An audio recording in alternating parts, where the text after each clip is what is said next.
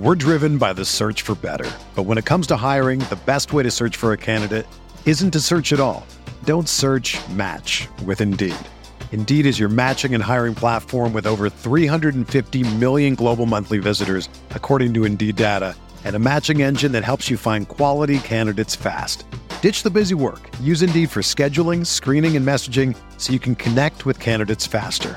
Leveraging over 140 million qualifications and preferences every day, Indeed's matching engine is constantly learning from your preferences, so the more you use Indeed, the better it gets.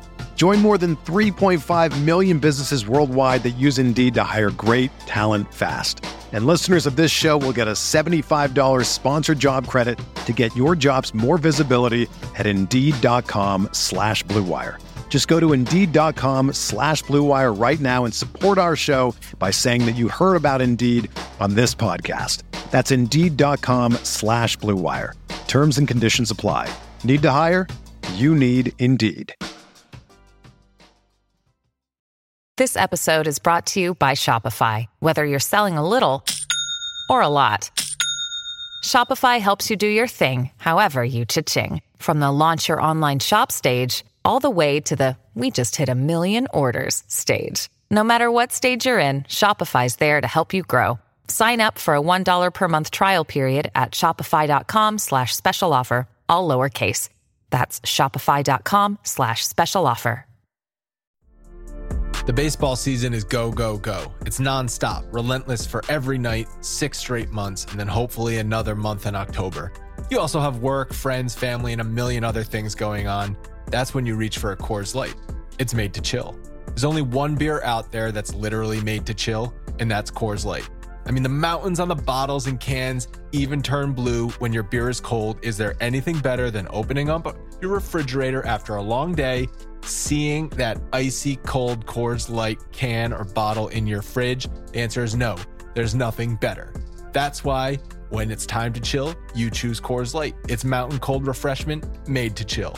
Coors Light is the one I choose when I need to unwind. So that's why when you want to hit reset, reach for a beer that's made to chill. Get Coors Light in the new look delivered straight to your door with Drizly or Instacart. Coors Brewing Company, Golden, Colorado. And as always, celebrate. Hey there. We at Blue Wire just wanted to take a second to thank you for listening to this podcast. We know everything outside is pretty scary and uncertain, but we're committed to helping you get through your day by talking about the sports and teams that you love most. If you're looking for more great podcasts to distract you, check out BlueWirePods.com. Thanks for listening. Enjoy the podcast and stay safe.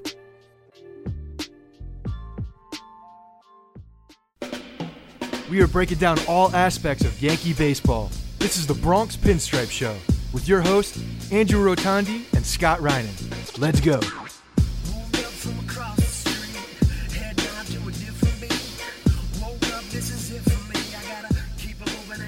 What's up, everyone? Welcome to the Bronx Pinstripe Show, episode 427.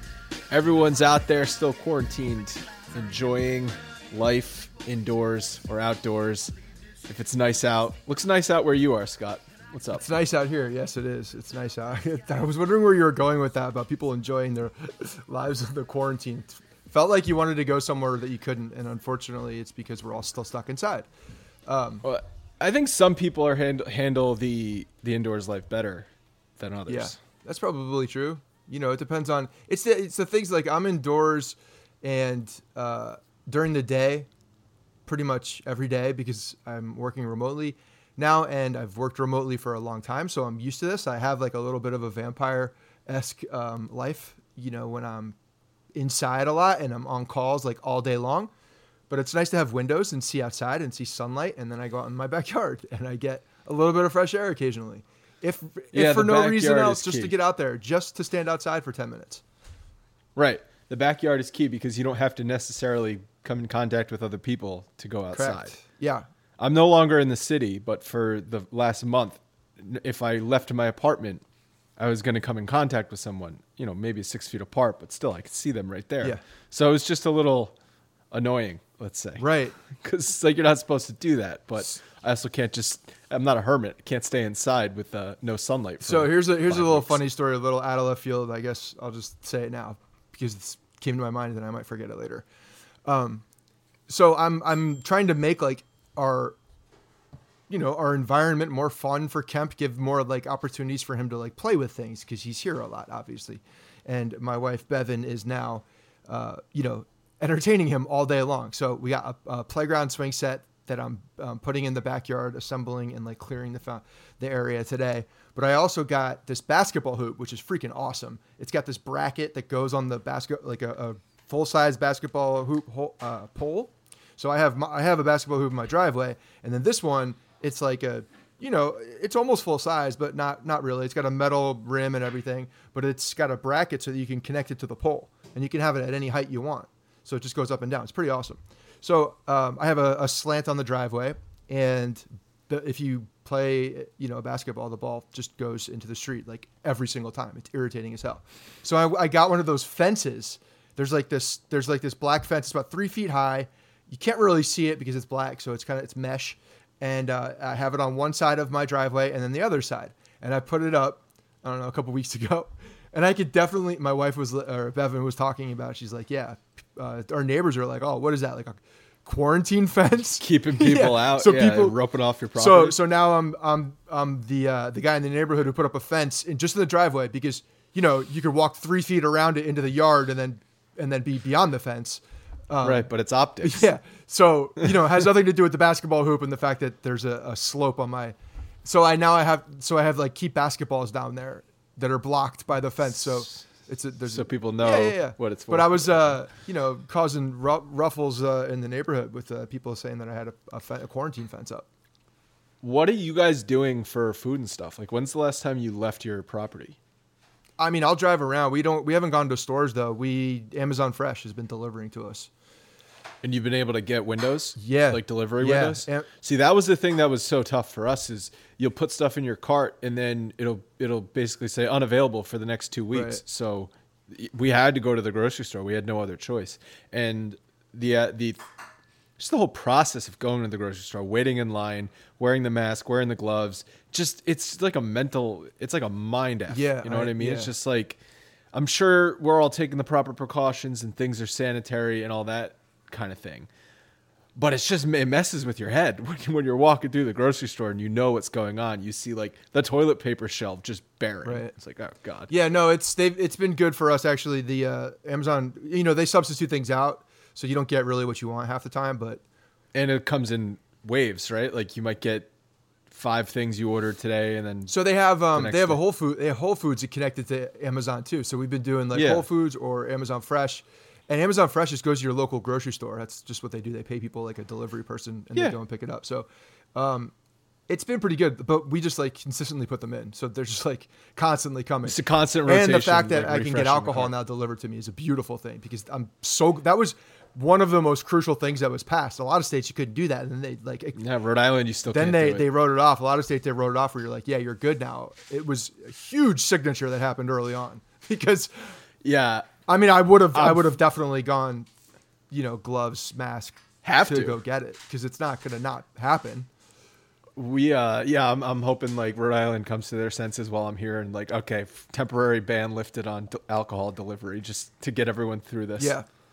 Well, if they, if they haven't done it yet, I'm surprised they. I they're know, probably not going to do it at this I point, but yeah, no. So it was uh, the fence was a little bit off-putting to some people, which I think is funny and I got no problem being being the guy in the neighborhood who has a fence up, if, even if it was a quarantine fence, which it isn't yeah, because that, it's you're, you're because guy. it ends. You know, two feet. You also have one in your backyard, right? I mean, I have a fence around my backyard. Yeah.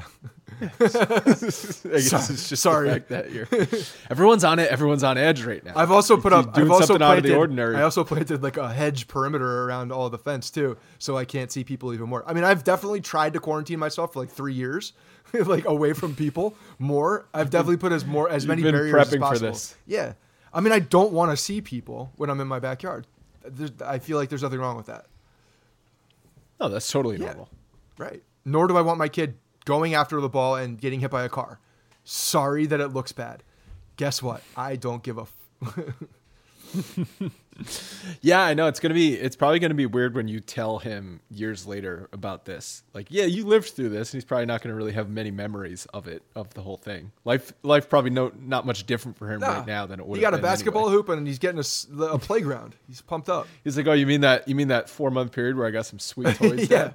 pretty much. Like that's exactly what's happening. He's just getting some some cool stuff so he can be entertained and then like challenge himself. And also, by the way, like burn some burn some energy so that he will sleep more, you know, more regularly as well because that's what's happening to us. Like he's not sleeping. What do you think?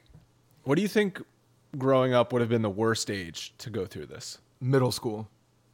Yeah, I feel like high school. I mean- even like end of elementary school up until middle school because you're like, eh, video games, like almost there. Like video, mo- middle school, you're definitely into it, and I'm sure that age has gone down as we've, you know, as the years have gone by. But I feel like you're. Oh, I was always outside in like fourth, fifth grade, sixth grade, seventh grade. We were always outside doing something like consistently every day, all day. Yeah, and obviously that was pre-internet and pre when pre-video games being ridiculous. So like now you're in middle school, it's like okay, I'm just gonna fire up, fire up PS4 or And talk to your friends or on go on the internet, Yeah. go on the internet and basically just waste hour after hour. But we couldn't really do that then. So yeah, that would have No, yeah, it was constant neighborhood something. We were we were always playing hockey, or we were always playing wiffle ball, or football, or butts up, or whatever it was. We were doing something. Yeah, just together. being able to get on your bike and be like, all right, mom, see you in three Yeah. hours, and just like, we would leave. we would just we would take off far away too. We would go over. We would never even tell it. We would go over Route 17, which was a busy is a busy high, uh, a busy highway in North Jersey, and uh, we would go to Campmor all the time. That was like a big go to. I never like did went very far other than just like the neighborhoods surrounding my neighborhood, you know, whatever that would be. But my dad has told me stories about when he was growing up in like the late 60s, early 70s. He had four brothers. They went up hiking at Mount Washington when he was 12 years old and didn't tell his mom. They just left for the weekend when hiking at Mount Washington. Oh, for the weekend? Like took a Yeah. took a bus from Rhode Island to New Hampshire, hiked, camped out, and then took a bus home. And my my grandmother was like, "Where were you guys?" like, "Oh yeah, by the way." Yeah, no, there would be like multiple police forces now looking for these. Yeah. kids. Yeah. She was she probably was like, "All right, well, like oldest brother at the time was like 18 years old, so like he's got things under yeah. control." yeah, right. yeah, no, that's uh, it's very different. It's very different. I, it's wild because that, that was the thing. Like, my, my bike was, my bike was the freedom. Like, we would just take off. We would go anywhere we wanted because it didn't matter. Nobody knew if we were around the corner or not. We were just gone We were on the bike. You're you're, you're out of Out of here. sight, out of Yeah. mind. So we always would go down like downtown Ridgewood and then go across the uh, t- across 17. Campmor was a big spot.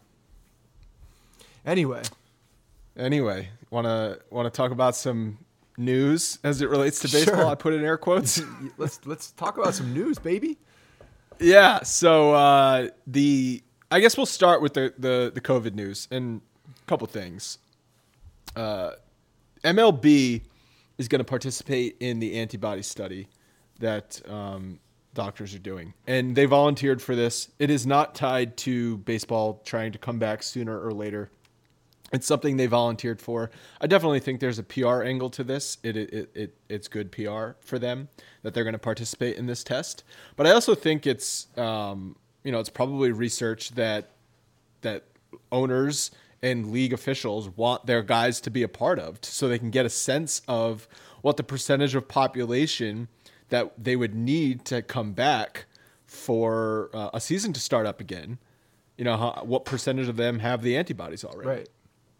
Yeah, no, I mean, I think this it's look, they're they're obviously looking at at ways to do this. It's it's funny because Well, they keep saying this has nothing to do with com- trying to come well, back. it, it's it, just I don't think it's directly involved, but what it is is it's a it's a it's associated with it in some capacity because you want to know just more information about these things. That's all it is. It's, it's, it's more gathering more information and then having some of the people that are going to be involved in your organization, you know, participating. So, yeah, I, I mean, I don't think it's like it's it's gonna you know affect one way or the other directly, but it's I, certainly indirect information. It's just a good thing to have. Um, but I mean, like you know, they're talking about the coming back even more. Um, Fossey, Fauci, Fossey is the one who said that we might be able to return earlier, right? Like we're coming back. Like this is a possibility. But the funny thing is, is like the same thing that he agreed. That he's like, yeah, we could do it if this, that, and this. It's, it's, it's the Arizona plan. It's the same thing. There's, Yeah, there's no difference. under quarantine. Yeah, as long as teams quarantine and no fans are in the stadiums, then sports can return sooner than later. And we see that the PGA Tour has plans to start up again in June, and that makes sense. Like golf, that's the easiest to control, Yeah. right? It's the fewest amount of players. It's wide open space. Wide open. You don't need to no be one has to to, get. other. No one has to be next to one another, and they can they can do it so, you know, no one's going to be touching the. Uh, the pin and all that kind of stuff. Like you can figure it out and like take some precautions there. Yeah. And at least that'll be a, a, a sport on TV that is live. I'm gonna watch the and liv- not I'm gonna watch we already know the result to. I mean, I'll, I'll watch the major tournaments regardless, but like, yeah, give give me some, give me some like TD Bank Cup or whatever the hell goes on on a random weekend. We might right start now. a golf podcast. The uh, no, it's that that will be a, a very good thing to see, and you know, it does have the easiest chance of coming back because of the space. You know, just purely because of the space that they play in. But it's so funny when you know I, I've I've heard about. Obviously, everybody's been reading and and and you know all uh, in the news about the whole virus and COVID and like how everything's handled and all that. People were talking about somebody stepping up and like being the voice of all of this, right? And this guy, Dr. Fossey, has definitely been that guy. It seems like he's been on podcasts. He's definitely he's gotten to, into like pop culture areas. He's trying to touch and, and get to everybody. So they had a, a guy, but when as soon as he said something that has a chance of coming back, even though really it was the same thing that we've been talking about for weeks now of of how they're talking to come back, and we're all looking at that like it's crazy, like it's not going to happen. But then he comes out and says it's possible. Everybody's like, "Yep, well, MLB's I- coming back." It's a glimmer of hope, right? It's not no. It's, the, but it's the like- same thing. It's like the the um the standards that he set in that comment that you know don't get you know the headlines like the the um the fact that baseball can come back. Fossey says it could come that. back. What but what the details are are essentially the same thing. It's it's quarantining everybody still. I know, but had he said it is not realistic to expect something like Major League Baseball to return in 2020 Yeah, under any circumstances, I guess. then that's different. At least it's like, okay, so you're saying there's a chance, right? It's the dumb and dumber line. to me it's the same One thing. in a million. It's, okay. it's just him. It's just him saying that yeah, if they could pull that cockamamie plan off, then yeah, there's a chance. You're right because I still don't think there's a chance that either the Arizona or the Grapefruit and Cactus League plans go out go off without a hitch. There's too many variables involved to quarantine players and go from hotel to stadium back to hotel with no other touch points. There's too many people that are going to have to be involved in addition to the players. That's it. The tra- the training staff, the grounds crew keepers, the uh, the hotel workers, the food service workers, the transportation people. Once you add up all the numbers, you're talking about thousands of people. Yeah, that that that's it. So You're you have to control the actions of thousands of people, and I don't think it's realistic. unless we're unless And- we unless these time frames all start getting knocked back down and you know things start opening up and, and they don't see problems like that that that is the to me the only thing that's going to get this get baseball back because at that point then they they don't have to be as strict and if they don't have to be as strict and people feel feel good about that the, if the cdc gets to a point where they're saying yeah you don't have to be as strict but let's take precautions and we're at, in a new normal stage like at some point if that happens that's when i think it could potentially come back. It's just a matter of when that is the the case whether that is Yeah, sooner get- than we think or or not. If as a society we get to a stage where it's safe to go to grocery I mean it is safe to go to grocery stores. You have to go to grocery stores. But like Aaron Judge could go to the grocery store himself while taking proper precautions with gloves and a mask and go live in a house in Florida somewhere and drive himself to the ballpark but you know no social gatherings Right. still no no restaurants are maybe at 50% capacity or something like that. If we get to that point, then yeah, absolutely I see Arizona and grapefruit leagues working in July, August, September, i mean the beaches in florida opened up so maybe they're just maybe they're just ruining I'm sorry. florida now like what is their problem? Yeah, I don't know. But the thing is, is like that, that's the deal. Like if you're doing, if you're getting into a point where you're you're letting these guys all go about their business and and just you know take standard precautions at that point, like it's not the same thing. It's not a quarantine. It's not really a, a full league quarantine. No, uh, but to expect guys to absolutely 100% quarantine themselves, 20 to 30 year old millionaires, it's going to be, I think it's going to be tough. I think it's asking a lot even though they know the circumstances. It just takes one person to be photographed out somewhere. That photo goes up on Instagram or up on Twitter, and then the whole thing is blown up. Yeah, so we'll see. We'll see what happens. Um, the uh, but it is interesting that he's come out say that. I, I think that it gave people some false hope, unfortunately. But who knows? Maybe I'm wrong. I hope I'm wrong. I hope this thing blows over faster, but doesn't feel like it is. Do you, do you think that people? Do you think that these leagues and people should be going out of their way to get sports up and running again? I know they're not necessary, like a grocery store is deemed necessary. But if you're going to get sports back in these ways, I mean, that is putting it ahead of a lot of other things in society. I don't know if it's necessarily putting things ahead in society, but you know, they're or they're private organizations trying to get their own thing back up too. And if they could do it in a way that they feel is appropriate and they're able to, because fans to me is just going to be out of the question. But when you get, if you're able to do it in a way that everybody's agreed to and and you can pull it off, I mean, it's privately funded. It's privately everything is private about this, so I don't think it's necessarily putting itself over anything else. Yeah, I think they're definitely going to try because there's still a lot of you know lost revenues for these guys, and then plus everybody in the in the world would love well, it. I mean, the trickle down effect, the trickle down effect for business standpoint goes a lot farther than you probably realize. So many businesses are impacted by the, the fact that there's no live oh, sports. hell, right I mean, now. I I realize it. That I I very much. Re- No, I'm not saying you. I'm saying like the average person. It's like, oh, so we got to get these millionaires back to work. No, it's like so much more than that. Right, but I think that a lot of people also realize too that this is one of those catch twenty two problems. Is that people need to get back to work at some point. People need to earn a living, and it's just a matter of when to do that, and, and when the appropriate time to do that is for different areas. So it's not an easy to say. It's not an easy thing to, to figure out. Obviously, that's that's like the most clear statement in the world because everybody understands that. But um, but yeah, I mean, why not? Like, let, they should put all their efforts towards it because that's what they're supposed to do, right? Again, it's a private organization. Baseball. To me, when you have a private organization, that private organization to all, should do all that they want to do or all that they can do in order to move their, themselves forward in a way that makes sense. Baseball kind of got screwed the worst out of the four major sports because NHL and, and, and NBA already had parts of their mm-hmm. season. The majority of their regular season was mm-hmm. done. So they got a lot of revenue already. And the NFL played its entire season last year through the Super Bowl. They're going to still have a draft. They're still going to still sell ads for the draft. Probably be the highest ratings ever for the Oh draft. yeah, it's going to be huge. And then like the yeah, they're probably not going to have these mini camps and training camps throughout the summer, but by September October they're hoping that they're going to be able to play games still. So Potentially, yeah. like even if there's no social gatherings, so you can't go pack uh, you know MetLife Stadium or something, still going to be on the network, still going to be generating billions of dollars in TV revenue. How many how many Jets fans do you think show up to Roger Goodell's front yard in Bronxville, New York, f- to boo him on the on the uh, on the, the the teledraft?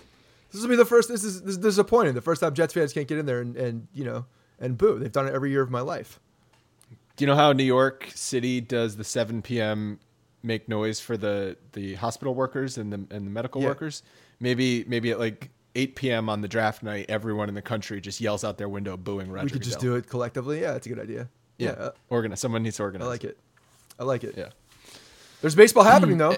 There, there is baseball happening. It's um, the CBL in Taiwan uh, that that started up their season last week, and it was pretty pretty crazy to, to, to see it like actually happening. No one in the stands. They had cardboard cutouts for fans. They had robots making noise in the fans, which I think is I expect nothing less out of the CBL. To be honest with Yeah. you, to have robots making noise in the in the stands, I think that's perfect. Some of the pictures are pretty creepy. I mean, there's some there's some weird stuff happening over there, but Doesn't it kind of look apocalyptic? oh, it definitely does. It looks Like the movie I Am Legend, like how he put up uh, Will Smith put up mannequins Yeah. in throughout Times Square or whatever, just to some some uh, normalcy. It's super- it's put up a mannequin. creepy.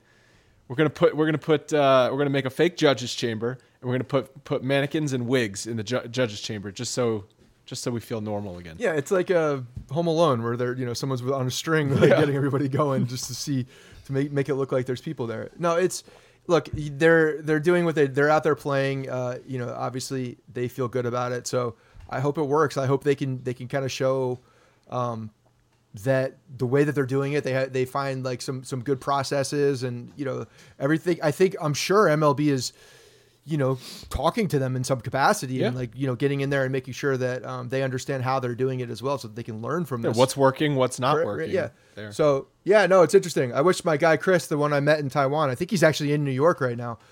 which he was still in Taiwan, so we could have a little correspondence over there. Uh, corresponding, go, you know, figuring out some. Boots on Boots the on the ground, ground. even though it doesn't matter because you can't go on the ground. Well, they did have um, media people in masks and, and gloves taking pictures and Yeah, stuff. yeah. We, we could work out some so credentials. see, it- I would assume that if baseball gets up and going again, I, I mean, media is not going to be allowed there, right? No, th- that's I think they will. You're adding unnecessary No, variables. but if they're doing it, they're gonna they're gonna put they'll have spots for them. They'll do it. I mean, they do it in like the White House briefings all the time. These people are like sitting like four chairs away from each other. Like media is gonna go. They're gonna be there. They I- I that's their you can argue White House briefing is more important than a Yankees Rays game. I'm just saying. They the, the point is that they are there, and you know they feel okay about it. So uh, I think that it's going to happen. Definitely. I think because think about it, like how much coverage they have to have. Like they're gonna have to write articles. They're gonna have to do all these things. They're gonna want to be there. But you do ninety percent of that. You could, but Not you could do hundred percent of it from home, honestly. But I know a lot of these these journalists, these beat writers, like to be in there, get the face to face relationship going, so they can build storylines throughout the season. That's part of the insider access that people Yeah. at home don't yeah, have. maybe they'll do some video chats. Uh, you know, some some uh, some video chats with the players one on one, and they'll be able to do some things. But you know, look, baseball's going, and I like it. Uh, the Taiwanese league, it's the Chinese baseball league in Taiwan. Uh, which is confusing if uh, if you're looking at that for the first time, but it's actually played in Taiwan. If you look at the map, um, but the uh, the brothers is the one that the team that I knew the most. I think my brother, my brother has a brothers jersey and hat because they play in, uh, I, I believe they play in Taipei, which is where I used to go. Do you think that for players, how do you think it's going to be for players if they get back out there and there's no fans in the stands? Because if you hear people, you remember the Orioles, the White Sox played that game in empty stadium a few years back, and they said it was like a very weird atmosphere. It almost didn't feel real. Like you're not going to have the same pressure and you're not going to have the same juice going into a big at bat or something. Even though the game might still matter and it might still be the bottom of the ninth inning with two outs, it's not going to feel like that. Yeah, I don't know. I think I mean it's going to be different, obviously, but they're going to they'll get used to it after a small amount of time, I think, and just adapt. But yeah, no, it's going to feel different now. There's, yeah, but I mean, think about it. If it it could get in their head because there's going to be a lot more people watching actually on TV. So Oh, yeah, but I mean, I think the, Do you the think, ratings are going Do you go. think when when Aaron Judge or someone goes up to bat, do you think he's like, "Oh my God, there's 10 million people on TV watching me"? potentially, I feel like don't trip. no. I think don't he's. I think for um for athletes, it's more about the people in the stands. I mean, Those are for people sure is. are- I'm, I'm, I'm giving you some some nonsense here, but at the same time, there's, Oh, there's okay. also going to be there's also going to be a lot more people watching. Like the ratings are going to be much higher. So I think in that capacity, uh, and depending what, on the season, what it looks like, if it, if this if this thing does happen, like how much of a how much of you know a, a lens is going to be on these guys on a nightly basis. It's going to be interesting because they're going to be blasted everywhere, and people are going to be paying attention to all games.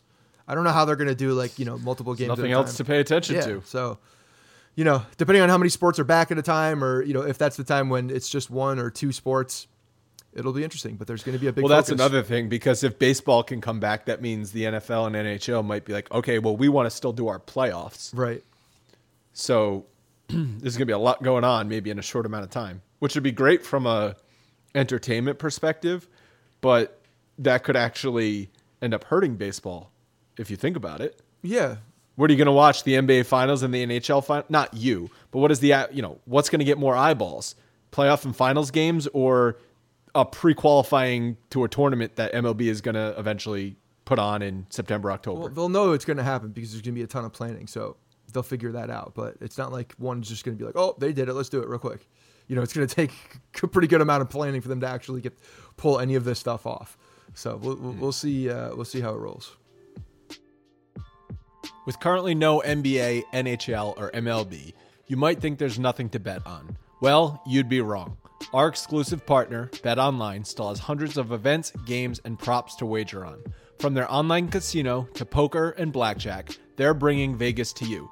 And if you're missing sports, no problem. BetOnline has live daily Madden NFL 20 simulations you can bet on. You can also still bet on Survivor, Big Brother, American Idol, stock prices, and even the Nathan's hot dog eating contest. All open 24 hours a day and all online. Use promo code BLUEWIRE to join today and receive your new welcome bonus on betonline.ag. Again, that's promo code BLUEWIRE, all one word. BetOnline, your online wagering solution. I was gonna I was gonna say, how long do you think MLB wants to see the Taiwanese baseball league going before they can really like make some judgments about what's happening over there? You, See, I don't even I- I know bet- if they're really. th- there's gonna there's got to be some amount of time that they want to see like what's happening or and I know every situation is different because you know they um, There's five teams. That's way different than 30. Yeah, but they're still playing. They're still doing the, the logistics. The logistics are still happening. So I'm just wondering like what the sample size is of what you know how MLB wants to see that. I think it's way down on their list of things, qualifiers to get a season up and going. Yeah. I think there's so many other things that need to happen in the U.S. before they even say, "Oh, well, this happened." In No, no, I'm not saying like they would just pull the trigger on that, but like you know to actually use it as some kind of a data point.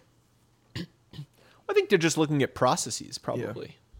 Like, how did you go about handling this? Robots. That's how they did it. Yeah, let's get some get some robots in the mannequins and stands. fake- I'm fake for robots. robots.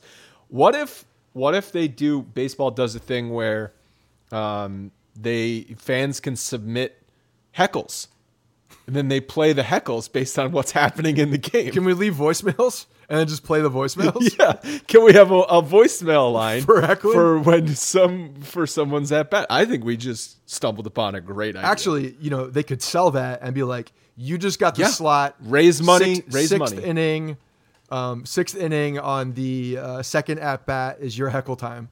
Go for it. You don't know who it's going to be, yeah, it's but random. so make them make them pointed, uh, you know, towards the team. I guess you could be general. You could do whatever you want. You could give birthday shout outs. You can do whatever you want on that on that time slot. It's interesting. I hope I th- I hope if someone at MLB is listening to this, they give us credit when they do that because I think it's a genius It idea. is a genius idea, and you can and you can control it all ahead of time. yeah, of course they're gonna they're not gonna let anybody That's what I'm saying. anybody's heckle. It's always it's gonna be PC. People need jobs. This is another job they could give somebody to, to go through, sort through the Hmm. the voicemail line of all the people that want to heckle. And maybe we won't call it heckle. Maybe it's just you know a little uh, a little, Cheers. little fan fan speak. Yeah, whatever they. Well, see, yeah, it would probably be only positive. They would only take positive submissions, but my mind immediately goes to the heckle and to the negative, so I would immediately submit negative. Maybe ones. so. Yeah, maybe like depending on the team, like each team has a percentage of of positive and then you know middle of the road. And if the Yankees were true to their to their their place, they would give us the opportunity to talk some shit. Uh, I mean, if baseball wants to raise a boatload of money to help support the efforts towards coronavirus, everyone can submit a heckle to the Astros. Yeah. No, Ten dollars to submit your heckle. Yep. Boom, millions of dollars. no editing.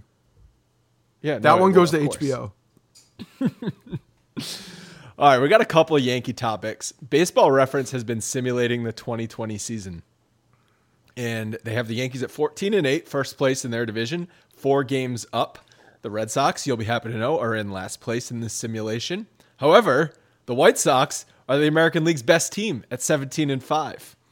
kind of doesn't surprise me. simulation I- for what it's I, worth. I could see the White Sox surprising some people in the Central and uh, and, and getting especially getting off to a hot start. You know, they have Hot starts are going to be even more important, Mm-hmm. or cold starts. If we have a 50 or 60 game season, you start out 17 and 5 in a 60 game season, but you're not a team that was thought to be there for a full 162. Doesn't matter. You can you can you can do some damage with a 17 and 5 start. these analytics site love some Mike Tauchman, don't they? Oh yeah, they do. So I wanted to talk about some of the stats that they've simulated for individual players because they're not just simulating results; they're simulating what what goes on in each game. Gleyber Torres has been the team's best player. Not a huge surprise there. He has eight homers, probably seven of them I was against the say we play the Orioles. Orioles. That all happened on opening day. and he has a 1.3 WAR. But Mike Tauchman has been the team's second best player with five homers and over 1,000 OPS and 1.2 WAR. Yeah, There you go. What are your thoughts on that? Yeah. Are you are we talked we about how month Mike of Mike Tauchman, Tauchman that was phenomenal. You know, Mike Trout numbers. Remember that? That's when you when you did the uh, that that month or month month plus. Yeah, wasn't it Ju- basically like end of June into into July? He was he was a great player, and but the defensive value is always going to be there, and I think that's one of the reasons why they like Mike Tauchman because even if he's a like an average offensive, Yeah, but they always project his you can s- offensive numbers to be pretty good too. Yeah, but like a, in a realistic scenario, maybe for Mike Tauchman, if he's an average offensive player, but he can give you premium def- defense at all three positions, he's a good fourth outfielder. Absolutely, there's no doubt. I mean, he may at some point, if he gets enough playing time. I mean, he could he could take a, a, a left field spot, you know, if someone else has moved to DH. So, I think he's going to be be out there quite a bit anyway. So, but yeah, so let, I'm glad he's doing well. Well, he was also thought to, he was probably going to be the starting center fielder while guys battled back from injuries.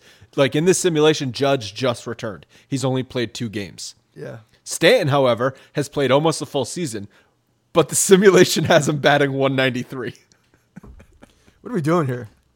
I mean, what is this? I- what, what this I is this is this is like this is the you know even when we're in normal season and they have like oh the Yankees uh, the percentage to win the American League East at this point it's so stupid all of it all of these types of numbers are so freaking dumb.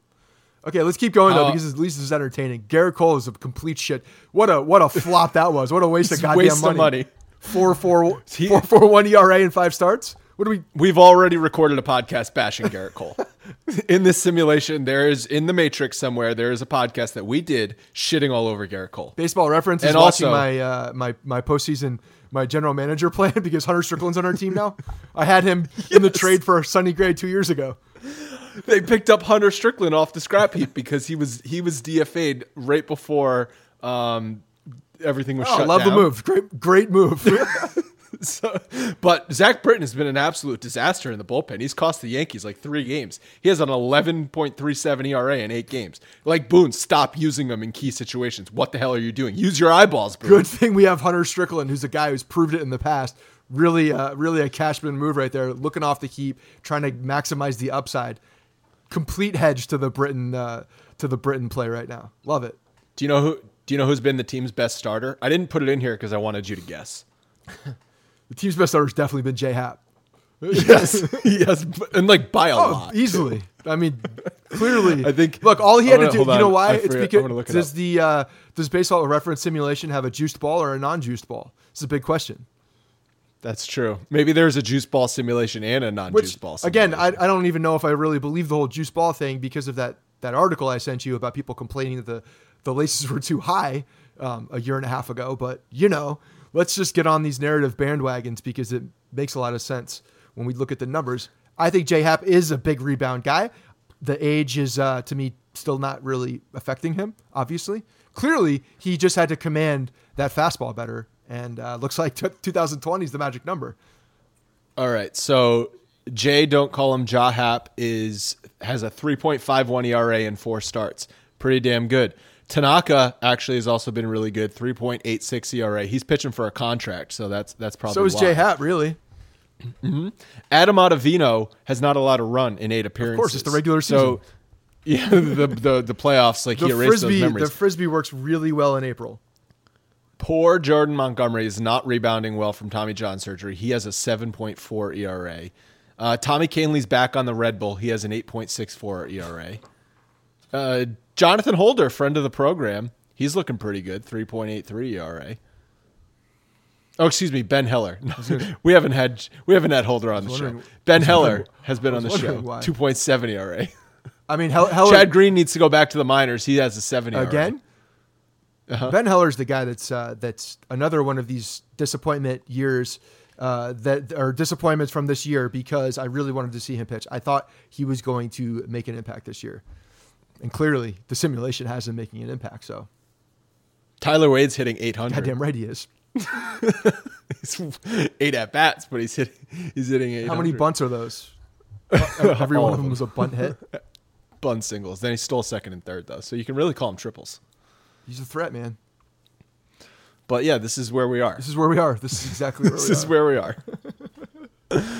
um, another place where we are is CBS, and every, not just CBS, every I don't know if you've noticed, every media outlet likes to put out lists and put a Yankee on the list where they should not be, just to get a rise out of one of the biggest fan bases in, in sports and the biggest fan base in baseball because they put out their top 100 baseball players and Aaron Judge ranked 47 on the list of top 100. Now, right off the bat, like my gut says that's a little low. Like I think he belongs in like the 25 range. But so fine, that's one thing. But to really drive the point home why this list is is horse crap is because Sanchez ranked 40 and Gleyber Torres ranked 17. So on on the team, you're saying there's two position players better than Judge. One of them being Gleyber Torres, which okay, you can make an argument, I guess. I don't agree with it. But if you're going to say what is the reason that Aaron Judge is number 47? Is it injuries? Okay, if that's the reason, then you can't put Gary Sanchez at 40, seven spots ahead of him. Well, do they consider the the position as well? Because because he's uh, Gary Sanchez is a catcher, you know th- his value is higher. So this is top. I mean, 100. maybe they what, do. What's the uh, what's the the algorithm behind this list? Exact. That's that's the beauty of it. They don't explain. I got it. So it's just just best people, just however it's they just deem- people. It's essentially picking guys out of a hat and then arranging them how you want. Yeah. Okay. Um, I mean, there's a lot of good players in here. You look at the the um the the the rankings on it. Look, Judge is when fully healthy and, and, and out there, like he's he's a top twenty five guy, right? Like that's that's where he Yes. lives. You could argue probably in there uh, a lot. There's because all the top twenty five guys are phenomenal players. Um, but the injuries definitely play into it. I think when you're looking at a, a list like this. So I, I, I do kind of understand why he would be lower because of the injuries, if that's actually what they're doing. But but yeah, I don't know. And and, and depending on how they have Gary Sanchez weighted as a catcher, okay, like there's some things I could I could see here with that, but I'm looking at the list right now too and just trying So to Shohei Ohtani is ranked 30th. So where where So no injuries, injuries there? there. Is is it because he plays two positions? But he wasn't supposed to really be pitching this year. Yeah. No, I mean they have Rafael Devers ahead of Aaron Judge. Devers had one phenomenal year last year. Yeah. Yeah. This so I mean the list I'm looking And up and down I- this list and it's complete complete garbage. So what I imagine happening is whoever puts this list together had Judge at like 26. And then an editor somewhere was like, no, no, no, we need people to comment on this. So bump Judge down about 20 spots. That has to be what happened. So, and I think that happens for a lot of lists when, when, when you see it. Uh, and it gets people mad. And honestly, if we had real games and not just simulations to talk about, I probably would have glossed over it. But I figured this would fill five minutes, so why not talk about it? Okay, so they also have hold on. They have Yasmani Grandal really high on this list. Let me go back to where it was. They have Yasmani Grandal on here at number 15 on the entire list. So you don't agree with that? No, I don't agree with that at all. The only one that everyone agrees with is Mike Trout, number one. Fine. Yeah, Mike Trout can be at the top of every list, and I'd have no problem with that. But when you have a 31 year old catcher, you know, yes, he's he's a good player. There's no doubt. I'm not I'm not saying he's not. But number 15 player in the league, no. I also don't think it's really fair, to, or I think it's too hard to make a top You got to go by list. position. Yeah, I think it's too hard to make a top list and include position players and pitchers. It, it's like any big list. You got to go like if you're talking about teams, I think you have to go by eras. You talk about players, I think it's eras. If you're talking about like history stuff, you talk about movies, you got to go genres. Because I can't tell you that one movie is better than another movie. If it's a, how could you possibly put a comedy up against a drama if they're both really good?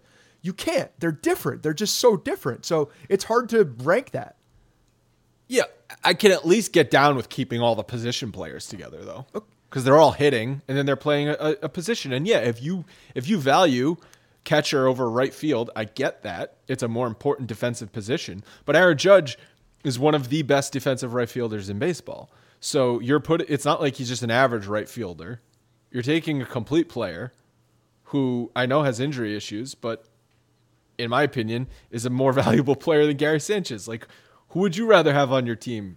We're fans of both of them. We've watched both of them for the last four years. Who would you rather have on the Yankees You, you, going you're forward? asking me. I would have Aaron Judge every second of the day. But if you're building a team and you look at the value of a catcher and how you I, you can understand how someone would choose Gary Sanchez as well because of that position, and it's just not easy to get the type of attributes that you have out of Gary Sanchez.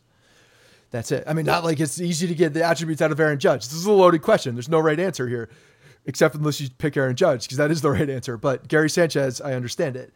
Gary Sanchez, peak Gary Sanchez, is like a unicorn, but we haven't seen that in a while. Yeah, that's the thing. It's like the issue with Judge is oh, he just needs to get on the field and stay healthy.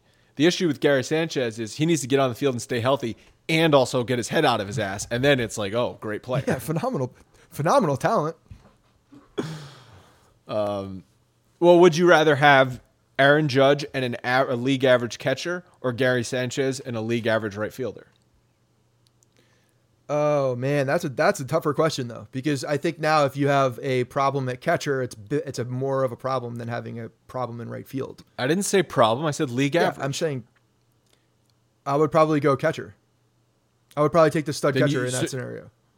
Oh, see, I would pick Aaron Judge because It depends what you're talking about catcher though. Are you talking about offensively? Is he like a good defensive catcher as well? Can he can he's exactly league average in everything offense, defense, everything.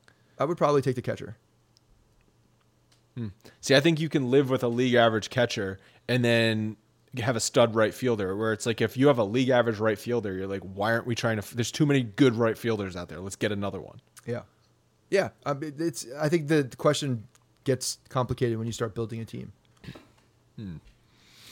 Um, speaking of building a team, great transition. Stick Michael. That was the topic of the history episode, a brief history that came out on Friday. How Stick Michael built the '90s Yankees dynasty. I had a lot of fun researching this one. You lived through that era more than I did. I was in 1990 when he took the job. I was two, so obviously I, I don't know what So happened. we both lived. And we then both the lived t- exactly the same through the era. you just don't. uh, the uh, in '95 is '95, '96. That's really when I started to comprehend baseball. So Stick was gone by the time Derek Jeter, Andy Pettitte, Jorge Posada were all winning championships. Not gone, but he was no longer the general manager. But it's interesting to look back at all the moves, all of the the chess pieces that he was moving around to get those building blocks in the right place for four or five championships. Yeah, no, it's really interesting. I think the fact that they, um, you look at all the non-deals that that, the deals that didn't happen, just as important as the deals for sure. In my, yeah, those are really. those are fascinating to me. I actually, when I look back on on like ten years of of teams and how GMs, you know, went about their business, I think looking at that once once that, all of that comes out about the deals that were on the table that did not happen in, in every sport, I think is fascinating because then you can see, you know, the what can what could have been, the the what may have been, or the what you know almost wa- didn't happen type things. And the thing with um, Stick is that you know they just they doubled down on the on the internal talent and they doubled down on on patience which is you know one of those big things that you talked about and such a key reason why they they were able to you know put such a deep team together for such a long time and and don't get me like there's a there's a, a very bad side of patience if you're wrong if you're wrong now you have a really long period of time where you're where you're uh, you're you're not rolling out a good team. So not only does patience have to happen for that to for a team and a team like the Yankees, you know, from 96 on, patience has to be part of that plan, but at the same time you have to be absolutely balls dead on on a lot of the talent hits too because for that to be to play out, it's such a long play that you better be right because if you're not then I mean, and and, and also like everything has to go right, right. too like not only can you have the talent there but now also things have to like you know the the um, ball has to to bounce in your direction too like there's there's things Yeah, like luck that. is always a part of it. Luck is definitely always timing also For sure. because we talk about Brian Cashman. Timing on the 16 trade deadline was so perfect Yeah. for him. He was able to flip two relievers for building blocks of a franchise going forward. It has it has uh, when I talked to Chad Jennings, he he discussed how the Gleyber Torres for Aroldis Chapman trade kind of screwed up the scale of rental players because we've seen rental players get dealt in the in the years since then and the haul for them are not the same as that. That was such a unique scenario. The Cubs were so desperate to win a championship, they're going to overpay for Aroldis Chapman half a season. Other teams are not in that same scenario. They're not willing to overpay like the Cubs were willing to overpay. So you're not going to get the same like the Orioles got a pretty modest prospect package for Manny Machado. The Red Sox got a pretty modest player return for Mookie Betts. That's where the that was the context of the conversation, the Mookie Betts trade. Yeah, I mean it's the same. the scale. The scale was so out of whack because the scenario was unique. Well, and it also happened to the trade deadline too. So it was it was a different time. The the Mookie Betts trade, obviously in the offseason, um, is just it's a di- But you could argue that you should get more for a full season of Mookie Betts than a half a season of somebody. yeah. But again, because of the scenario, because where they were, it, it played into the the um, They could taste it. They're yeah, like, okay, and, we're and the here, scarcity of this- it. Like you know, the Cubs haven't won forever in a day, so they had to make sure that they. Yeah, yeah, it was a perfect storm. It was a perfect storm, and Cashman understood that, and he. I'm I'm so thankful that he saw that it was a perfect storm, and he identified it because when when they did make that trade, and you see what the haul is back, and now the fact that Chapman's even back on the team is pretty wild. But you you, mentioned timing and like how important that is too. And I've made these comparisons because I really do think there's a lot of a lot of interesting like the way that the 2017 team was uh, compared to that 96 team there are there are just so many similarities in the veteran players and the young guys that were just coming up and you you talk timing like well if they hadn't run into the Astros that year, who knows what happens now? You know, if they hadn't run into this this team that was, you know, cheating out of their minds and had talent that made the cheating that much more impactful. If they hadn't run into that, you what what could be right now? Do we are we sitting here looking at potentially, uh, you know, two a, a, a team that's won two championships? Because maybe that's possible. I think if if that year is spun a little bit differently and they get through the Astros, there's a very good chance that they win that uh, that World Series, and then who knows from there what, what happens in the following year. But the the blend of players that they have, like just the makeup, when you go back and look at that '96 team, and just you know listening to the conversations that you were talking about, and from some of the uh, from some, some of the research research knowing what Stick Michael and Buck Showalter and like all these guys with Torre were having the conversations about these players. There's a lot of lot of similarities in the in the structure and the in the makeup of, of those two teams. Is there any better example of timing than the almost trade of Mariano Rivera to Detroit for David Wells? Yeah. Where if Mariano Rivera doesn't go on the disabled list, he probably gets dealt. He, he definitely gets dealt to Detroit for David Wells in the in June of 1995. But he went on the disabled list with a sore so, a sore Nope. a sore shoulder. Bing. He comes off and his velocity is up four or five miles an hour. And Stick Michael's like, "Ah, I'm going to rethink that trade. No thanks. I'll keep the guy throwing 95 miles an hour. Yeah, and then we'll go get David Wells later. The uh, Beautiful timing. yeah, And the trickle down, the, the, the trickle down effect of that trade, you can play it out. So, okay, Mariano gets de- dealt for David Wells. That means the Yankees probably don't trade for David Cone at the 95 deadline. So David Cone's not a Yankee. yeah. I mean, there's a lot more. You don't have Mariano in the back of your bullpen too. Oh, you win maybe one or two championships in the 90s. Well, John Wetteland four. becomes your closer, probably stays there and, and is no longer the setup guy, and he's a creepo now, and, and that would have been, uh, you know, who knows how that plays out. There's there are a lot of interesting things that that that would have, should have, could have happened if he's dealt just him. You take one piece out of there, very different, very different look. Mm-hmm. Yeah, and that's a trade where it's like, well, at least they were going to get David Wells, who was in the prime of his career at that point, not a backup shortstop because they weren't confident that Derek Jeter was going to be the everyday shortstop in 96. Bob Watson and Brian Cashman had to talk Steinbrenner out of trading Mariano To to, Seattle, for Felix Fermin. Felix Fermin, Uh, Fermin in the uh, Yep. in the spring of 96? in the uh, spring training of 96 because Jeter was not on track. Cashman, or excuse me, um, Steinbrenner just basically didn't think Jeter would be ready for opening day.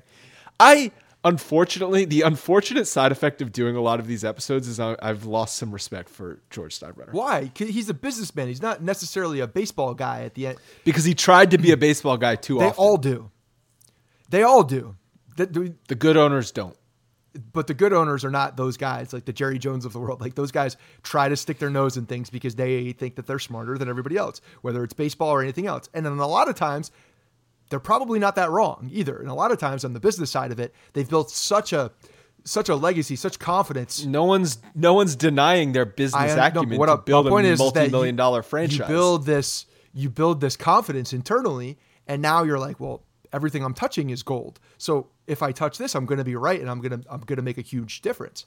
And uh, so you know, there's look. He also brought on smart people. Don't the one thing about George Steinbrenner that people and then fired them. and then fired them. But Stick Michael, you look at a guy like that, like Stick Michael's the guy who you brought back into the organization, knowing he identified the type of player he was, the type of respect that he got. You talked about that uh, as a player, even though he was not a great player, but he did see through that and saw other aspects of that. So I think there are a lot of interesting things when you look at George Steinbrenner and how he identified people as as men and how they he uh, he was I think a probably a pretty good judge of character in a in a in a way that like res- that gained respect you know as a, a leader of men. Like i feel like he put up a lot of leader of men in the yankees over the years. Those guys came back. Yes there were disagreements that like got them out of there but then they always came back because they had the respect of the people.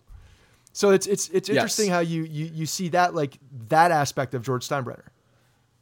Yes, he did so many great things, but then there was just certain moments where he probably let his ego run the ship. yeah but when when if he didn't maybe who knows if stick michael passes the baton to it's hard to say like oh the yankees would have won more I, yeah that's that's tough it's impossible to say but like stick michael uh, stick michael should have been the official gm in 1996 like i know bob watson was there but they also they also made the move from showalter to joe torre and then he tried to backtrack But I'm saying, like, did that move make any sense on paper?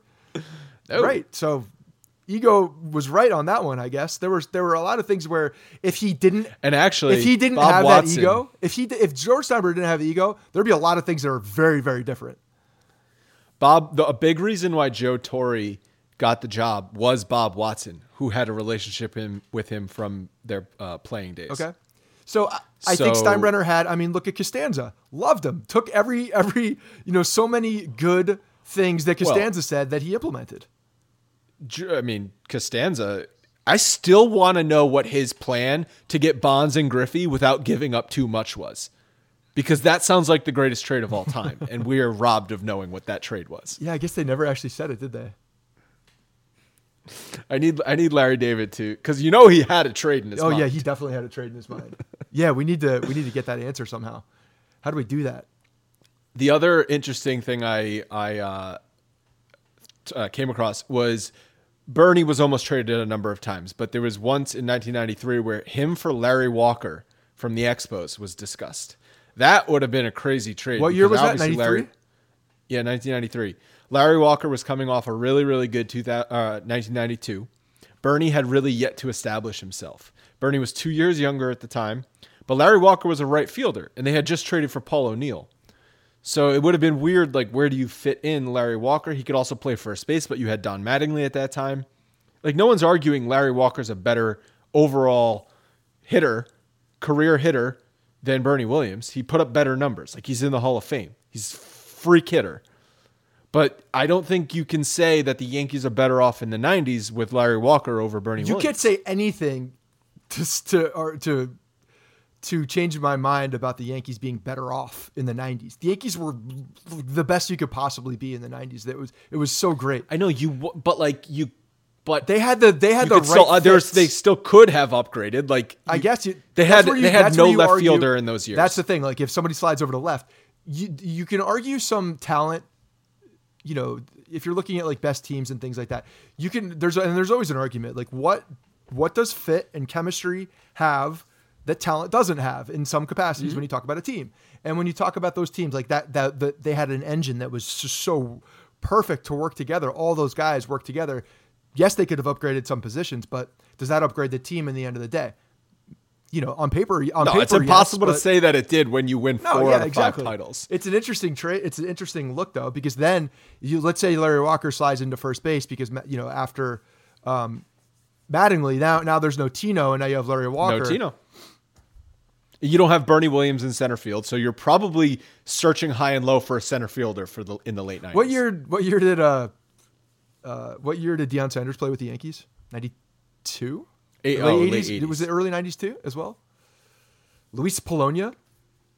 I'll uh well he was Luis Polonia was way late though. Wasn't he? No, I think early. Are you looking this up? Yeah, uh, um I'm getting uh Deion Sanders and then I'll Luis Polonia was early nineties, I think. Deion Sanders was with the Yankees 89 and 90. Okay. Um, well, it's funny because Roberto Kelly ended up getting traded by the Reds. He was in the O'Neill deal. Roberto Kelly was in the O'Neill deal, and then the Reds traded Roberto Kelly for Deion, Deion Sanders. Roberto Kelly was actually one of my favorite players growing up. I was he very was upset to when be he the left. next. He was thought to be the next superstar of the team. Yeah. Like that's why it was a controversial trade when, or not controversial. That's not the right word. Um, it was a gamble. The trade by Stick Michael's own admission when he traded Roberto Kelly for Paul O'Neill because Roberto Kelly, a lot of people thought was going to be the the '90s superstar of the New York Yankees, but he identified Paul O'Neill as a better fit. well, and, and. Bernie Williams. He knew that Bernie Williams was there, so they're looking at the they're looking Yes. at both. You're looking at who they have to replace a guy like Roberto Kelly in center field. Oh, and by the way, does that upgrade in right field make the team better? And that was a big part of that decision. Yeah, if you don't have Bernie in center, O'Neill in right for all those years, batting three four in the batting order, you're not going to win all those championships. Yeah, no, it's it's what, what if it's Roberto Kelly and Larry Walker? I don't think you're. I think you're better with Larry Walker's the best player out of the Yeah. bunch, but Bernie and O'Neill are so much better than Roberto Kelly that you're better off cumulatively with uh, with Bernie and O'Neill. I remember I haven't looked up stats on Roberto Kelly in a very long time, but I remember. Roberto Kelly being like a didn't walk. 280 hitter. yeah, but and like a like a 300 on base. Like he did not that what- walk. oh, ever. he didn't walk. Okay. Yeah. So he he could he had great like physical skills, like raw talent, but just was not a guy that you want up there battling for at bats. Like O'Neill was a 280 hitter, but a 379, 380 on base percentage guy. Yeah, I mean, I know Roberto Kelly is not Paul O'Neill as far as a player, but um, he was definitely one of those guys where Roberto Kelly has a, two, a career 290. I know people don't like batting average, but then we did. So But what's his career on base percentage? he's on base 337, Higher than I thought. and he was there for the a Yankees, while. By the way, like you said, he was going to be a, a, a player in the, uh, the superstar in the 90s, but I mean, he came up at 87. So he was He was, one, what, two, 21 years three, old? four, five, six years uh, already with the uh, yeah with the Yankees. Yeah. Yeah. Yeah, but yeah, he was a yeah, 270, 280, 300. It's kind of what I remember. Yeah, he had some injuries too uh, with the Reds. That's why they ended up trading him. But uh, a lot of lot of interesting moves. Obviously, all the guys that stick uh, that were drafted under stick signed as amateur free agents under stick. Um, the free agents that he brought in, like he brought in Jimmy Key, he brought in Wade Boggs. Like those guys were key members of the '96 team. Did you remember that Roberto Kelly came back to the Yankees in year in 2000? I mean, I saw it when I was doing the 10 research for this, but I- 27 at-bats. when I I did not know, like I didn't remember that. Yeah. Because I also didn't ever really know Roberto Kelly as a Yankee. Right. So like people who were older than me were probably like, "Oh, Roberto Kelly's coming back around. Like he's gonna finally win a title with the Yankees." He was like a Mike Cameron defensive replacement guy right there. That was just an older guy, 35 years old, coming in. 14 year career, he had a good career. He's he's still coaching. He coaches down. Uh, I think he's the coach for the um, uh, Monterrey or a Mexico League Yankee. Is they have like a logo that looks like the Yankees. He's he's the manager down there. yeah, but check out the the history episode on Stick Michael. And I think I'm friends with him on Facebook. Definitely gets the credit for ar- the architect behind the '90s. Oh, for sure. no doubt. He's a fascinating guy, man. The way that that whole thing came about and those decisions is uh, is really interesting. I mean, you, you just you just mentioned something that was so so crazy. Like you talk about the um, the Roberto Kelly identifying that Bernie Williams was there. Like that is belief in your talent underneath it, knowing that you have something coming up and and leaning on it. that's that takes balls. You know, having with with the ownership to where it was, and you know, coming back, and that's Can we also give Stick credit for trusting Buck Showalter, who had no major league managerial experience, to take over the team in 1992? Yeah. Like that's a and and him and but he knew him. He knew him. They had a relationship because he was Yep, a they had a you know, relationship. Yankee guy. and then they they together said Bernie's the guy over Roberto Kelly. Yeah. I mean, those are two baseball guys who know baseball guys. Those are eye test guys looking around and saying that guy that guy gets it. That guy has an eye for this. That guy has a, a great first step. Like he's going to do well here.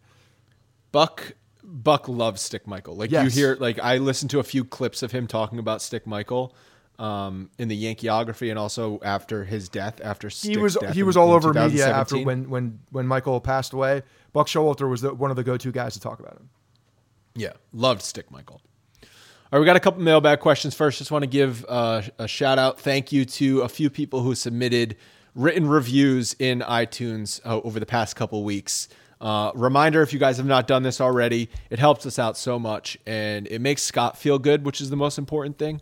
He need, he needs that in his life right now. So, thank you to West Warren Truck Stop, Super Drew, Diddy J, nineteen. MP Gudis, Jared.add2, and Rios Mater 89. Thank you all for the very nice reviews that you gave us. Okay, couple mailbag questions. Paul M says, "Do you think there is any possibility that Yankee Stadium could open with a reduced seating capacity? Perhaps they could take out every two or three seats and achieve capacity where everyone is six feet apart. No, Give me a percent chance of Yan- of Yankee Stadium having open having a game played in it in 2020. with people in it. no, no, in general, just a game played at Yankee Stadium. Three percent. Yeah, very low. Because if when baseball comes back, it's like why are they going to go travel up to all these zones that are more risky? Why are they going to go travel to New York to play a baseball game when they can do it in Tampa? I So I don't think we're I don't think Yankee Stadium is having a game until 2021. that's going to be interesting to see. Like you know, hopefully this hopefully this thing dies down and doesn't come back and all that. Because I know people have fears that it's going to come back at some point um, when the weather changes as well and flu season comes back. Hopefully it doesn't because I'm wondering what next season's even going to look like as far as like what the stadiums are. They just going to go back to full capacity and like, you know, maybe Well, hopefully we have some sort of um, vaccination. uh, vaccination by next spring. Yeah, can we get the freaking doctors on this? Can we hurry up with that, please? Jesus, let's go. Not the not the Yankee doctors. Not the Yankee doctors. let's let's let's get Uh, the thing. The LA mayor said it's unlikely to have gatherings at sports and concerts until 2021. Yeah, I don't see it happening. And even if they did, like that to me, even even if they did and they tried to do something like that, it's a flawed plan because you know how are you gonna? You got to go to the you bathroom. go to the bathroom. You You gotta go. get a beer. Yeah. You got to go get some peanuts. You got to you know stand up and not sit in your seat just because. There's just a million things you got to do. The amount and the, not not worth it, honestly. and the amount of standing room only uh, areas now that are at Yankee Stadium that is definitely just like a, a the the stadium has a different culture. Uh, you know, over the past few years when they implemented these these standing room only areas, so there's definitely places now where people just gather. So yeah, it, it would be very difficult to to enforce any of that. Andrew Campbell says if and when baseball does finally resume, and it will almost inevitably be some form of a shortened season, do the Yankees count a championship won in 2020 as number 28? It is generally accepted that this season is going to have an asterisk attached to it, but shortened seasons are counted in the record books all the same. Will the Yankee fan base count an asterisk championship the same as the first 27? Would the Tampa Bay Rays feel the same pride that comes with winning a franchise's first title if they go on to win? Only time will tell, and who knows if we'll even have a 2020 season. But I'm curious how fans will look back on the conclusion of this current situation as it pertains to Major League Baseball and the World Series. So, Tampa Bay Rays while- pride is the only problem I had there. when we talked about this topic like maybe three four weeks ago we, i was under the impression like oh there's going to be like a hundred game season so any championship one counts just all the same but at this point i don't think there's going to even be anything looking like a real season so i do not think you can consider it number 28 Yeah, I don't think. I mean, again, it'll be. We'll we'll have to see what happens if they actually play, um, what that looks like. But it just seems very unrealistic that they're going to do anything that has the the the feeling of a season that, that is going to be different, especially if they start doing realignments and things like that. It's almost like uh, you know we might count it as the 28th championship, but it's always going to be talked about as a as a crazy one. And, and I don't think it'll necessarily be. So I, I've kind of changed my opinion on some things. Like I don't think this is one of those things where you're talking about a championship in this particular season as one that is diminished. You're just talking about it in a different way. You know what I mean? It's like it's mm-hmm. like oh they won this like because everyone's count. on level. Everyone's on level playing so it's not like yeah like okay you won that like yeah we were all playing it all happened. It, it- so it would still be a championship technically I think, but again who maybe not. It depends on how this thing actually does play out. Well, I mean, we talked about how this hurts the Yankees a lot because this is a prime championship year in their window. Yeah, for sure. With we're guys- losing a year with of guys guys like- that are ready. Guys like Tanaka, who's still on their current deal, Paxton, LeMahieu.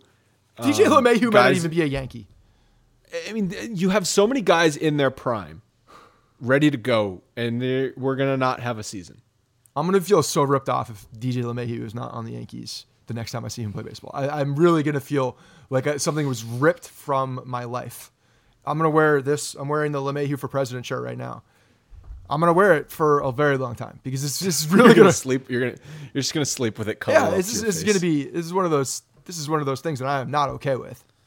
So, uh, related to the next question, would you retire DJ LeMahieu's number? Yes. just give him a con- give him a forever contract and have that as part of it. Yes, your number will be retired. So Andrew Hammermill emailed us um, because we had talked about um, Paul O'Neill, why Paul O'Neill's number is not retired. So he says there's always talk that the Yankees retire too many numbers, but frankly, I don't really see it. The Hall of Famers speak for themselves, and what team wouldn't do the same to a player with a major historical achievement like Maris, a captain like Mattingly, a key contributor to a dynasty, Pettitte and Posada, and so forth? Who, if any, should really be left out?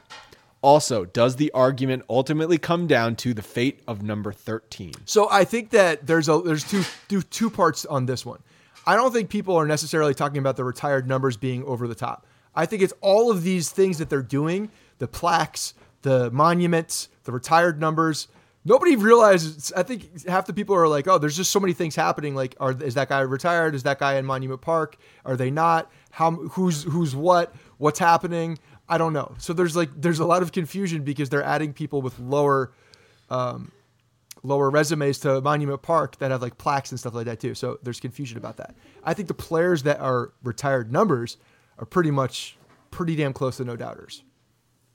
So 20, And yes, 21, I think reti- it does come down to some a little bit about Alex Rodriguez. Yes. 21 retired numbers honoring 22 players and managers.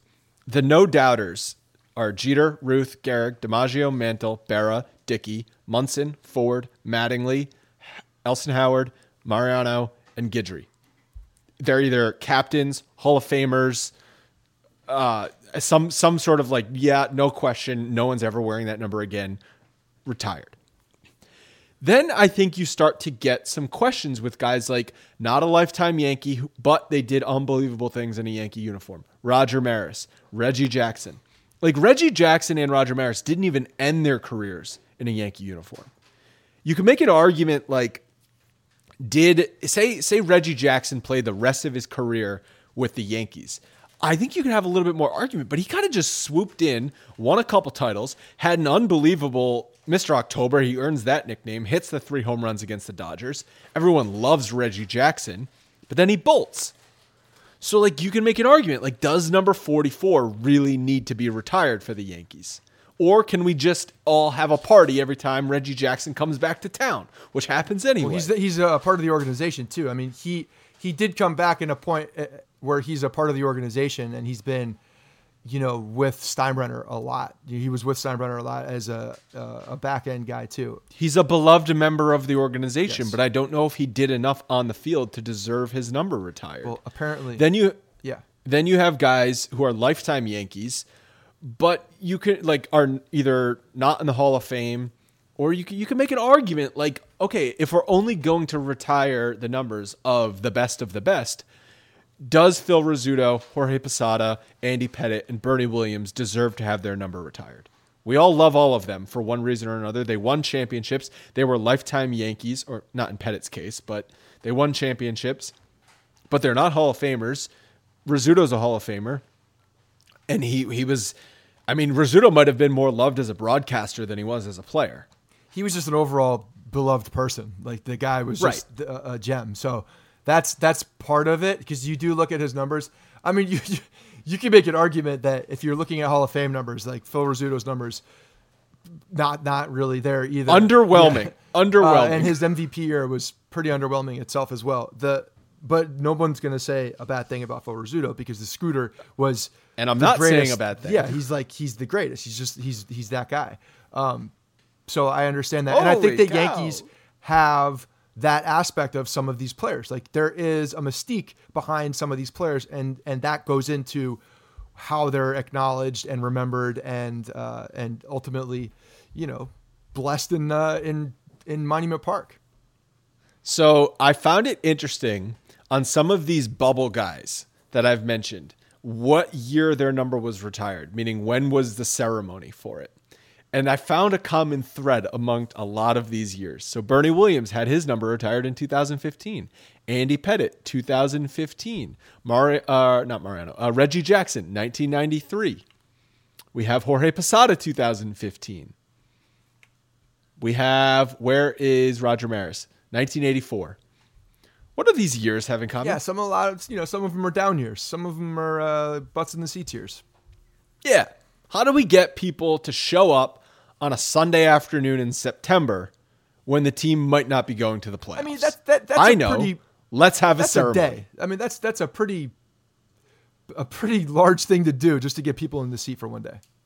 It's not just for one day though. It's merchandise. It's buzz. You can run programming for it. I mean, I don't know what was, was happening say, back in the 80s and early 90s, but 2015, I mean, they retired Pettitte, Bernie, and Posada all in the same season. I know the Yankees went to the playoffs that year, but that was not supposed to be a playoff. I year. think the reason why all of that happened was because they didn't know how to decipher between all of those guys as core members. you can't retire one without exactly, the other. and I think that was part of the, you know, part of the um, why why this this got a little foggy because you're looking at some of these guys that were like significant players of that team, but were overall looking at their numbers are not guys that you would think of getting a, a number retired. That's why I think that the Yankees do take in all of this this mystique or the you know the the the fan uh, fare that they had. All take that into consideration when they're talking about some of these guys. So, and I, And I kind of like scenarios- honestly, I kind of like that. I like the fact that they consider that part of it because to me, that's like the eye test. That's an eye test thing. Like you gotta, you understand who that guy was to the fans, and that at the end of the day, who is this for? It's for the player, the organization, and the fans, right? So you're you're acknowledging the greatness of a player and what they were to you and to the team and to the fans.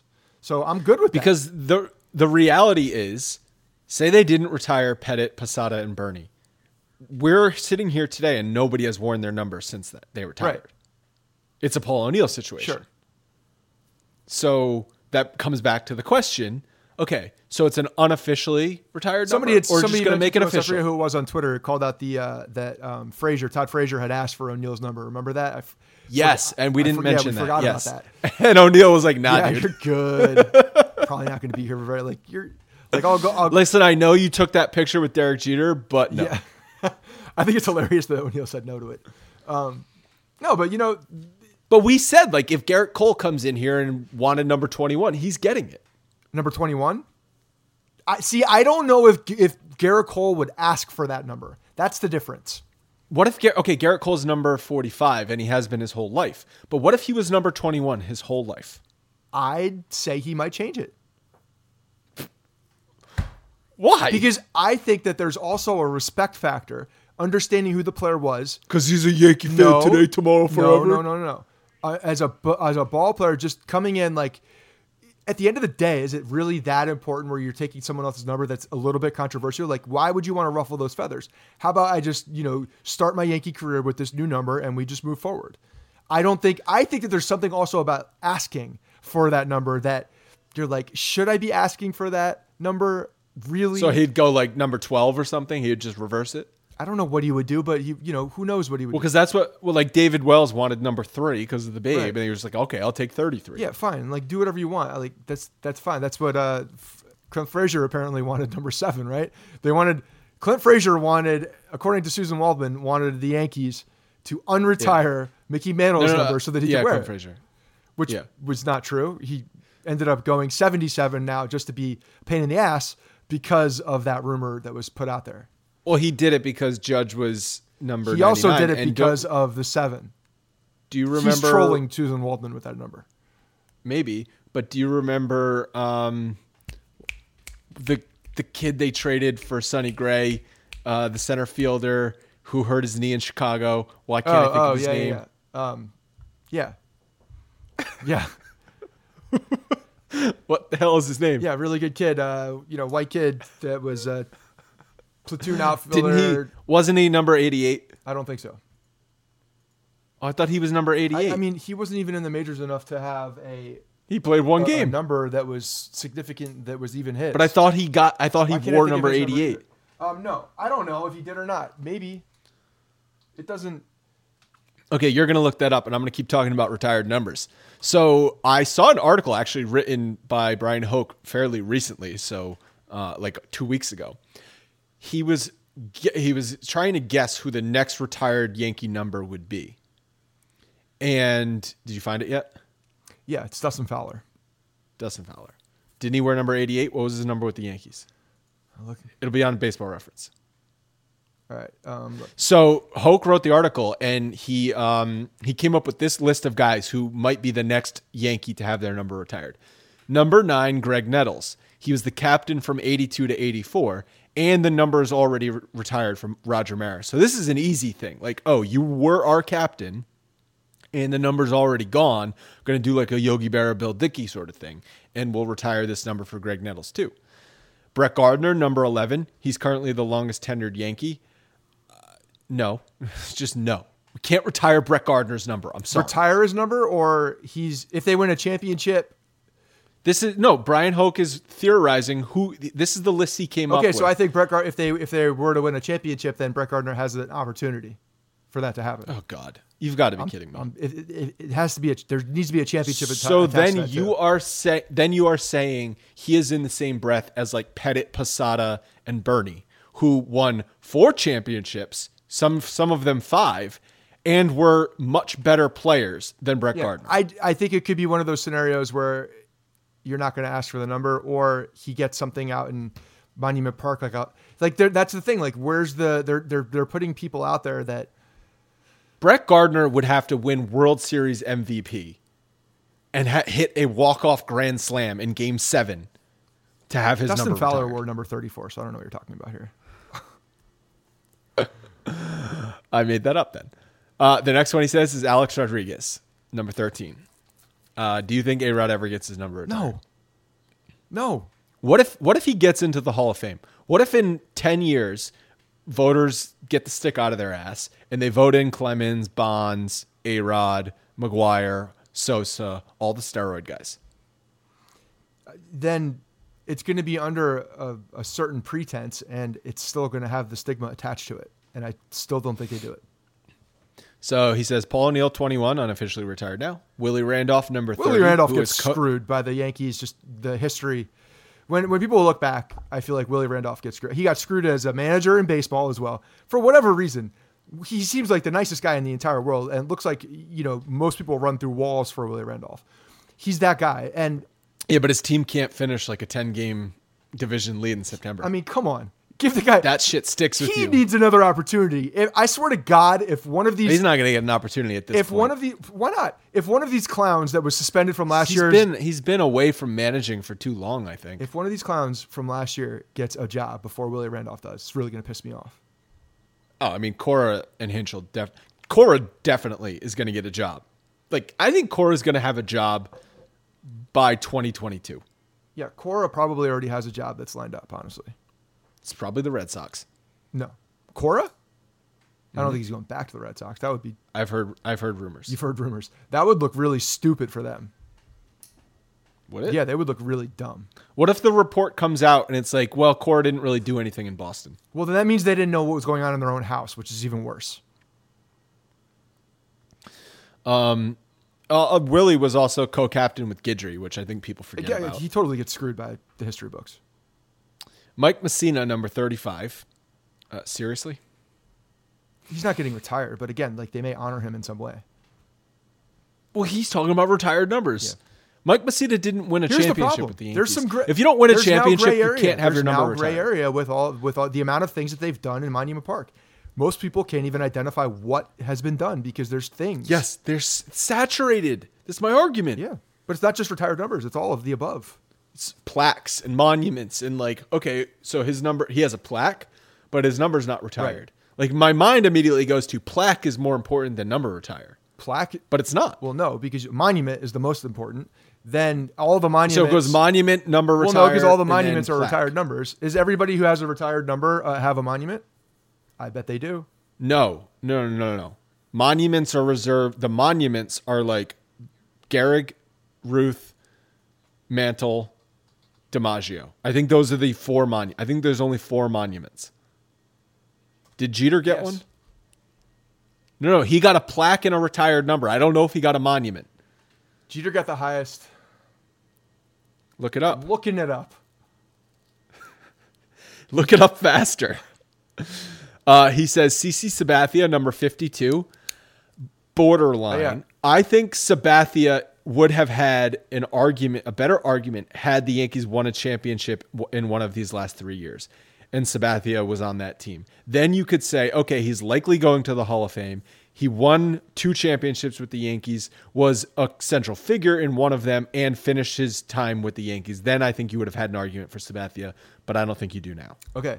Um, you're right. Six people have a actual monument. Okay, can I guess? Okay, let me Right. guess. So, Yeah, go ahead. Uh, Ruth, DiMaggio, Mantle, Gehrig. Those are the four locks, right? Yes. Thurman Munson, No. I don't, I don't think you're going Uh, to get this one. Yogi, Whitey Ford. No. Miller Huggins and then George Steinbrenner. Oh, I do remember the Steinbrenner one. Yeah, and uh, so And, so and Miller Miller Huggins was the first. Does that mean Jeter's? I mean, Jeter belongs in this list. He's going to eventually. You would think, but it, it sounds like they're not doing monuments anymore. Like the monuments are done because if Jeter's not getting a monument, then no one's getting a monument. But monument. does it have to be later, like much later? like he has to die. The monuments mounted posthumously on five large. Yeah, they all. after they're dead. Yep, Well, that's stupid. Honor them while they're alive. that's what they're doing with the plaques apparently. Okay, so Jeter and Mariano will get monuments once they die. Yeah, we won't see it. Probably, hopefully. Well, I mean, what? Maybe. Jeter's got He's 10 only- years on me. Maybe you see it. take my eyes before you take. Um, and then the last one he says is Aaron Judge, number 99, who you could say is on track to get his number retired with the Yankees. I mean, I, He's the only one to get a freaking section. you got to win championships. That's what. If they win championships, there's a whole lot of players on this team that are on track. uh, I think if they win champ multiple championships, It's Gleyber. It's it's Gleyber and Judge. and That's Gary it. Sanchez is beyond that list too. And now Brett Gar- and, Gary Brett, and Brett Gardner's getting a plaque. I'm sorry. Like Brett Gardner. I'm just like, telling you. I'm telling you what's going to happen. Gerrit, if they win a champ, Gerrit Cole is pulling a Reggie Jackson and getting something out there too. J Hat might weasel his way into there. J Hat, J Hat might weasel his way into Monument Park, and uh, and I'm not just saying the fly ball that that that went into Monument the Park. The fly ball that often. lands in Monument Park. No, his bald ass head might be in Monument Park. Uh, Larry, Yeah, Larry that I bald mean- ass head, that bald ass head's gonna be out in Monument Park. Yeah, but like Sabathia, though, I think if he had a second title, seventeen. Oh, Sabathia's definitely get- Sabathia's out there too. if if he had another no, title, no, but what he'll be out about there soon. retired number or just plaque? Plaque. He's getting a plaque. Yeah, yeah. I mean, I get it. He's he was a beloved figure in the Yankees. So when they start doing the 09 guys, like that'll be interesting when they start doing the 09 guys to see if A Rod does gets anything out there. So 09 they'll probably do in 2029 for the 20 years. So if you if you go and you're because they just missed 19. and you start anointing all some 2009 guys, and now you're not having Alex Rodriguez in this mix, there's going to be some to. problems. Uh, he was the best player on the team in the postseason that year. You so this is what I'm honor him. wondering. I'm wondering if now all of the 09 guys are going to get screwed because Because of A-Rod. A-Rod? Yeah. I mean, but like, do you give Jerry Hairston No. Jr. a plaque? No, you don't give Jerry Hairston. What about Eric Hinske? I mean, no. What about what about Damaso Marte? Damaso Marte was a great player. No, What about Swisher? potentially beloved. That there's that it factor off the field right there.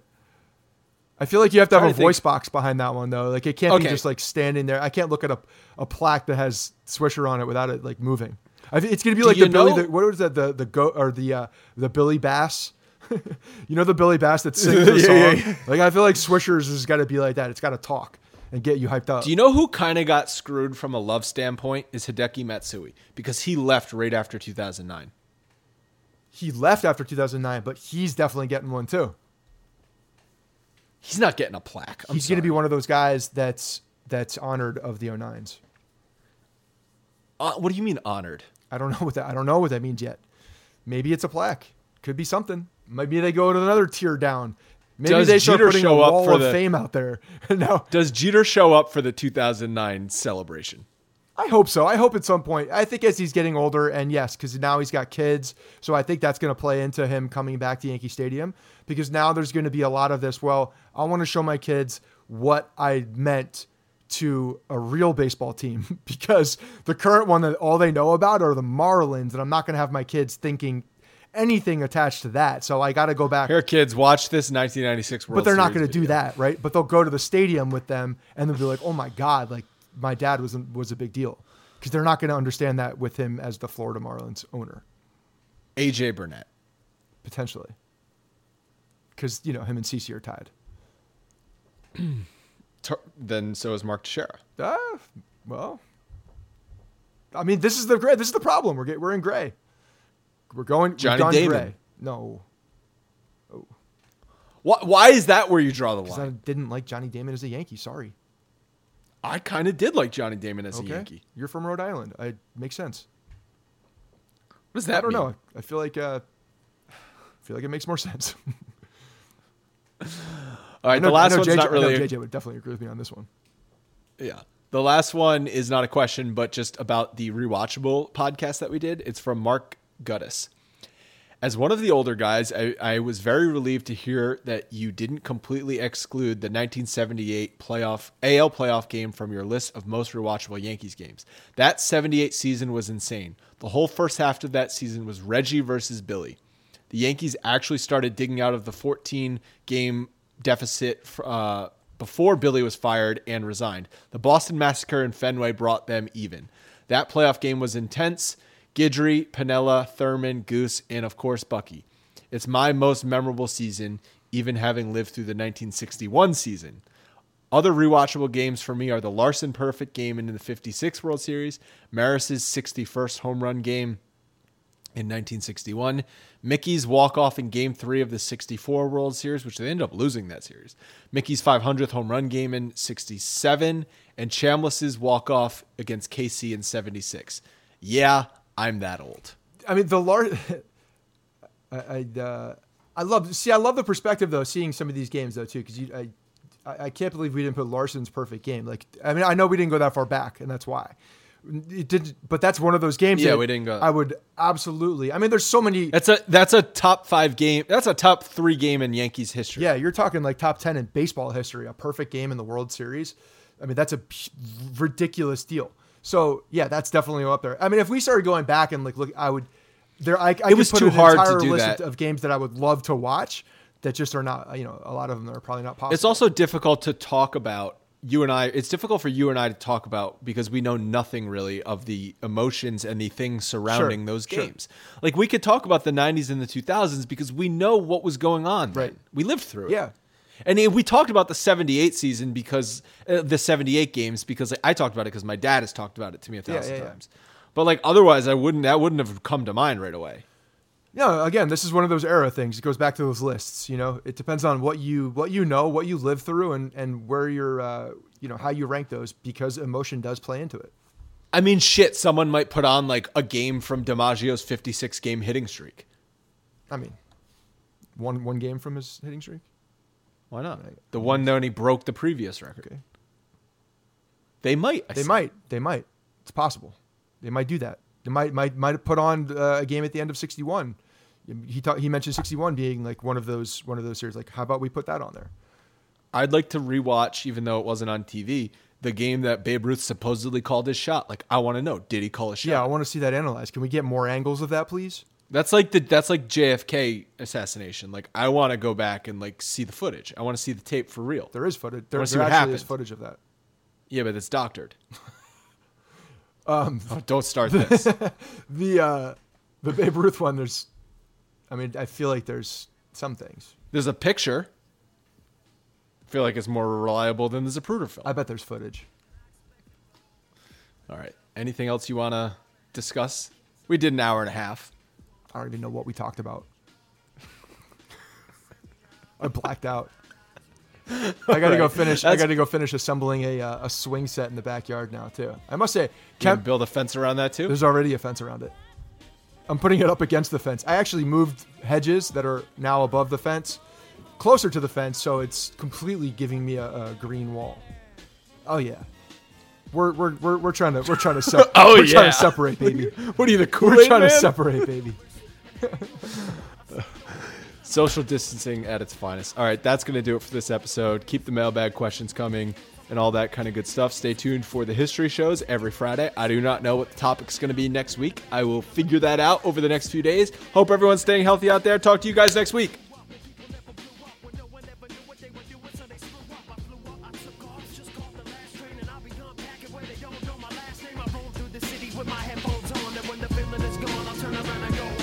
Hey guys, thanks for listening to the Bronx Pinstripe Show. Make sure you find us on iTunes and subscribe so you can get all new episodes directly onto your phone. If you do like the show, we'd love for you to take a minute and give us a five star rating and review in iTunes. It really helps us out and allows us to create more shows. We're on Twitter at Bronx Pinstripes and the same on Facebook. You can always find us there talking Yankee baseball. Thanks again, guys, for your support. Really appreciate it, and go Yankees.